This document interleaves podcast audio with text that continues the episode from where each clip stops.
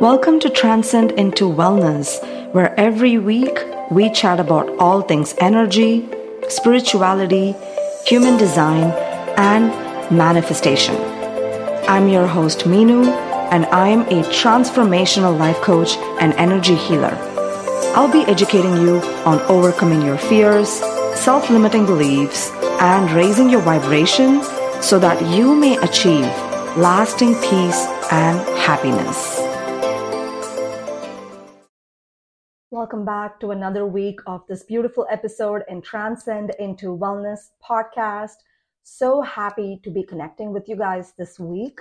I am going to talk about somewhat of a heavy subject this week because this has been coming up for a few of my clients. They are going through kind of a rough patch. So I decided why not make an episode and make this available for the collective because who knows how many of you that are listening are also going through the same things, right? So today I'm really about to tell you guys, talk to you guys about the five different ways to get over a heartbreak. You can call it a breakup. I like to call it a heartbreak because sometimes heartbreaks can happen with close friends. It doesn't just have to mean romantic partners. It can happen with business partners. So overall, I'm here to just talk about different ways you can get over a heartbreak. Okay. The first process, the first process is allow yourself to properly grieve. You have to give yourself the space to grieve. When you really give yourself that space, what you're actually doing is you're clearing the energy which is stored in your mind and body when you actually shed those tears or you do those journal prompts or you go for that walk and really think through things and decide to let it go, you are moving through massive energetic space and not only moving through it, but you're also clearing that energetic space of sadness, anger, disappointment. So at all cost, give yourself that permission to grieve and process your emotions because this is what happens with some people in the past, which I've noticed is like they force themselves to feel better and they try for other things to kind of numb the pain. Maybe that's drinking, maybe it's drugs for some people, maybe it's immediately getting into another relationship for some people. The thing is, we think that that's enough, that's going to mask the pain, but your the pain is always going to catch up with you. That let me just say the pain always catches up. The emotions that is not processed always catches up with you. If it's not catching up next week it's going to catch up in a few weeks. It doesn't matter. So may as well address what's coming up here and now and deal with the emotions sit with it and move through it rather than it coming when you know you're trying to have a happy time you're trying to have a good time and then it's just creeping in. And the thing is it only creeps in because it wants to be felt and then it wants to be released. So that's the first thing. Allow yourself to really grieve. Okay? And the second thing that I really want to focus on is self care. Practice a lot of self care. I really want you to think about what are the different ways that you neglected yourself when you were in that friendship or partnership or relationship. What are the different ways you were like, okay, I'm just going to try to make this person happy, so I may probably not meditate today. I'm just going to try to spend time with this person, so I'm not going to cook my meals today. You know, how many times have you said no to yourself? And I know this is like small things, but a combination of small things make up a big thing. It's a compound effect, right? So I want you to really like recollect and ask yourself, how many times have I neglected self care trying to make this relationship or this partnership work? And I want you to get in touch with that again. I want you to get in touch with yourself and some of your self care practices that you used to do before getting into that partnership, right? So focus heavily on self care. And the third is something which there is a lot of resistance. I've talked to some of my clients about it, and this has just been the best thing for so many people is to create distance. Create physical and emotional distance from the person that broke your heart. And it doesn't have to mean they're bad or it doesn't have to mean they're evil, they're toxic. It doesn't have to mean any of those things. It just means that you are taking time to be in your own personal energy. And this is going to be difficult at first, right? This distance can like it can give you a lot of like space to heal and also gain perspective because when you are constantly talking to that person that you were involved with in the situation where's the room to heal where's the room to really reflect on your own things and grow from that and learn from that because that person even if they're not in the same capacity by you still talking to them they're still holding so much energetic space and I've seen a lot of people do this saying, Oh, I don't want to block them. I don't want to cut them off. It just seems so drastic. I still want to keep remaining friends. And let me tell you, too many times I've seen this, too many times that no good comes from that.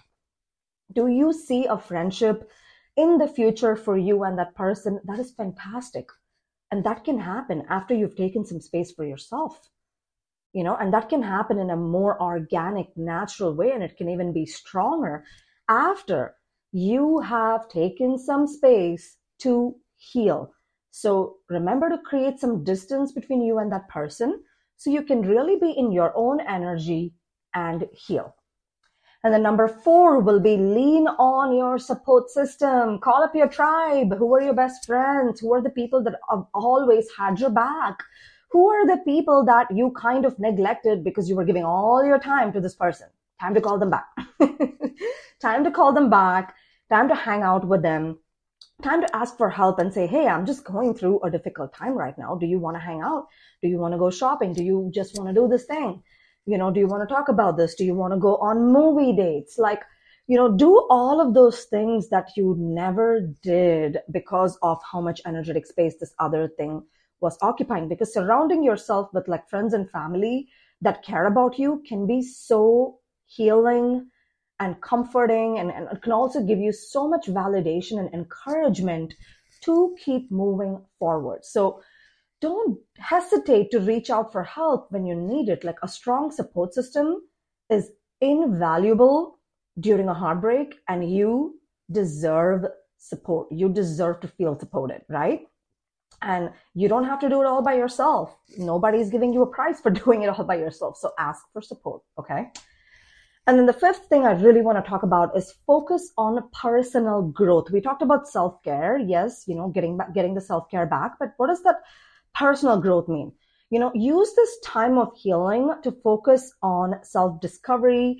You may want to engage in activities that kind of upgrade your life and help you grow as a person you know, take up new hobbies, set up new personal goals for yourself, pursue a mission or a passion that has been like postponing and you've been neglecting for a while. Maybe it's time to like reopen that door and start doing those things again because that can be your new focus point because all of the focus has been so much on this relationship or this partnership that you've been in you know you take some of that energy back and you're reinvesting in yourself which can be very powerful redirecting your energy towards some positive activities can literally boost your self-esteem and provide a sense of accomplishment.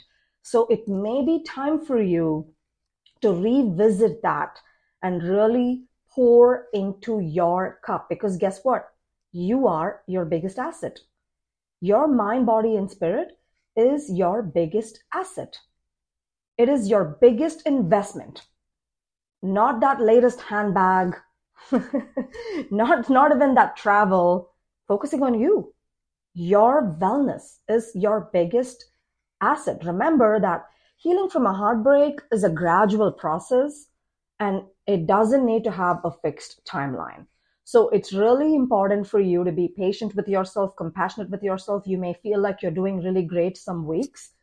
You may feel like you need a good cry after a couple of weeks, and that is a okay. Don't make the tears mean anything. Don't make the emotions mean anything. You are a human being, and healing is not linear. Healing is never linear.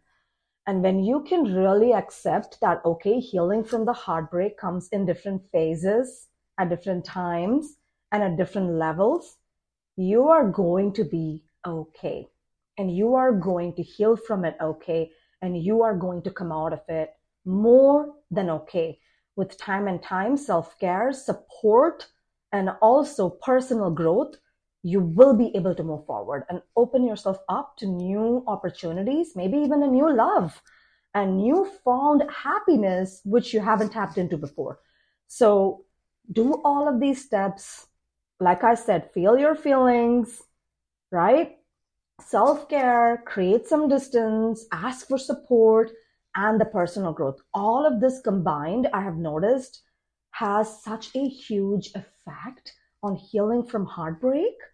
Not in a quick, fast paced technique, but in the most healthiest, effective technique. Thank you so much for tuning in today. I will see you next week for another episode, and I love you. You are amazing. You are worthy of healing, and you are here for a reason. Keep going, stay hard, and focus on your mission. Thank you so much for tuning into this episode of Transcend into Wellness podcast. If this episode resonated with you or served you in any way, big or small, make sure to share it on your social media and tag me at Transcendence by Meenu. I always love to be a part of any breakthroughs you have. Namaste.